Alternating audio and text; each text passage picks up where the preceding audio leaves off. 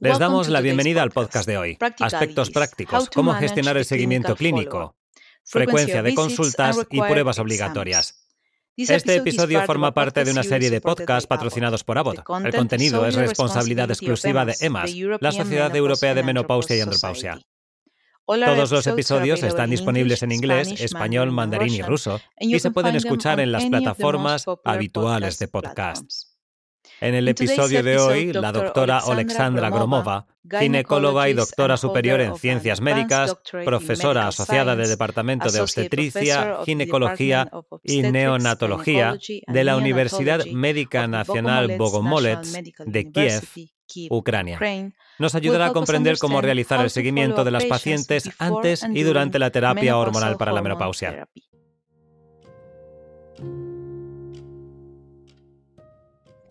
Hola compañeros, les mando un saludo desde Kiev, Ucrania.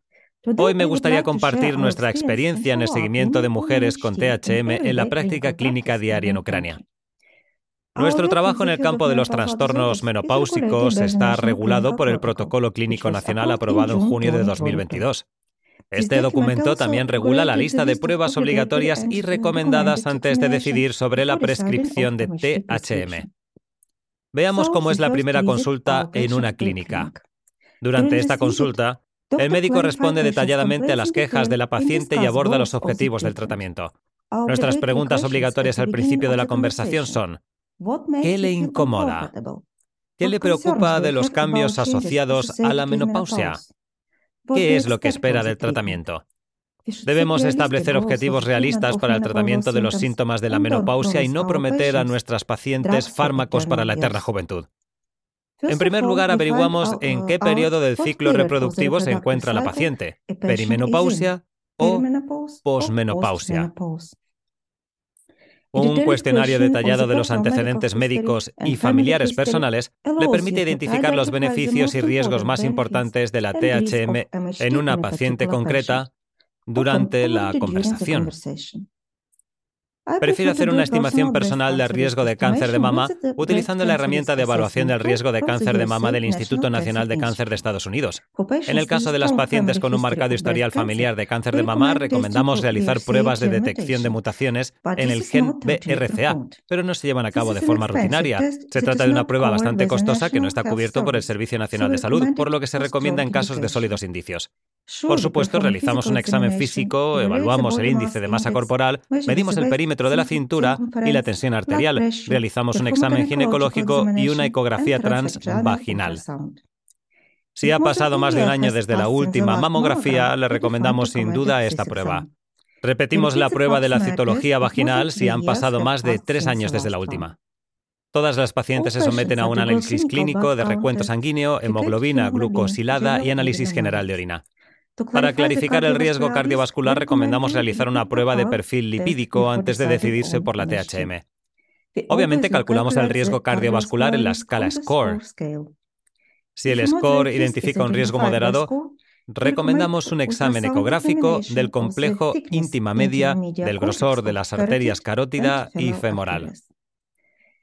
No realizamos de forma rutinaria pruebas de laboratorio de la función hepática ni ecografías del hígado y la vesícula biliar, pero se las recomendamos a los pacientes con obesidad si hay síntomas relevantes o antecedentes personales de esas enfermedades.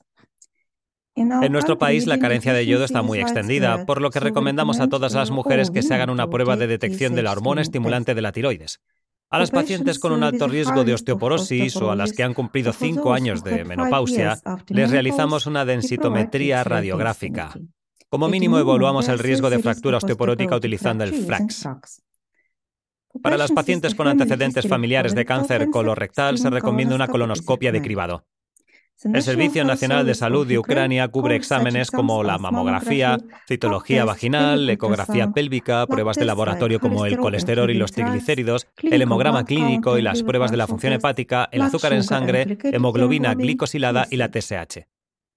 Programamos una segunda consulta después de que la paciente haya completado todas las pruebas recomendadas y hayamos recibido los resultados de las pruebas. Durante la segunda consulta evaluamos todos los resultados y decidimos la prescripción de THM. Actualmente nos enfrentamos a menudo a situaciones de migración interna de nuestras pacientes y a su traslado a regiones más seguras. A veces puede resultar difícil acudir a la clínica debido a los ataques con misiles. En este caso, la segunda visita puede realizarse a distancia, por Zoom o Skype. Le prescribimos la siguiente cita tres meses después del inicio de la THM. ¿Por qué tres meses? Dado que las mesetas en el tratamiento de los síntomas vasomotores se alcanzan a las 8 o 12 semanas, aumentamos la dosis de estradiol si es necesario.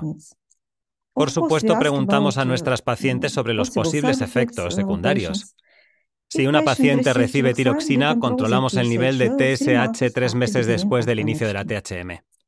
La próxima consulta se programa a los seis meses del inicio de la THM.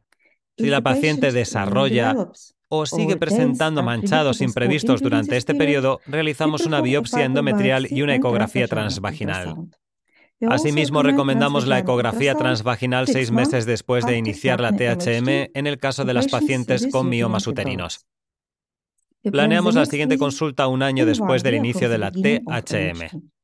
Se recomienda realizar una mamografía y un examen ginecológico rutinario durante esa visita. Si la paciente presenta osteoporosis u osteopenia, repetimos la osteodensitometría. Al cabo de un año de iniciar la THM. En mi consulta realizo una ecografía transvaginal cada año. También controlamos anualmente el nivel de hemoglobina glucosilada, colesterol, triglicéridos, TSH y enzimas hepáticas. En ausencia de problemas, se observará a la paciente una vez al año. Cada año evaluamos si la paciente tiene alguna contraindicación para la THM y le realizamos el chequeo que he descrito. Al cabo de cinco años se evalúa la necesidad de continuar con la THM y, en ausencia de un riesgo elevado de osteoporosis, se interrumpe la terapia. Optamos por una reducción gradual de la dosis de estradiol. Si reaparecen los síntomas vasomotores, nos planteamos continuar con la THM en las pacientes menores de 60 con un riesgo bajo de trombosis y cáncer de mama. En casos de edad avanzada o de mayor riesgo, utilizamos enfoques alternativos, desde fitoestrógenos hasta inhibidores selectivos de la recaptación de serotonina y adrenalina o gabapentina.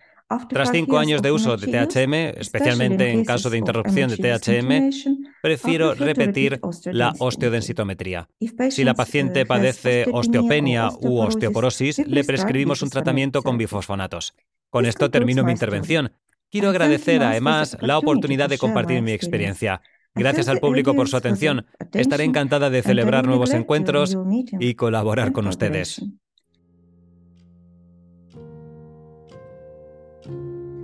Hoy la doctora Alexandra Gromova nos ha hablado sobre los principios básicos del seguimiento de los pacientes con THM. Gracias por escuchar el episodio de hoy. Esperamos que sea útil para su práctica clínica y de investigación. Cuídense. thank you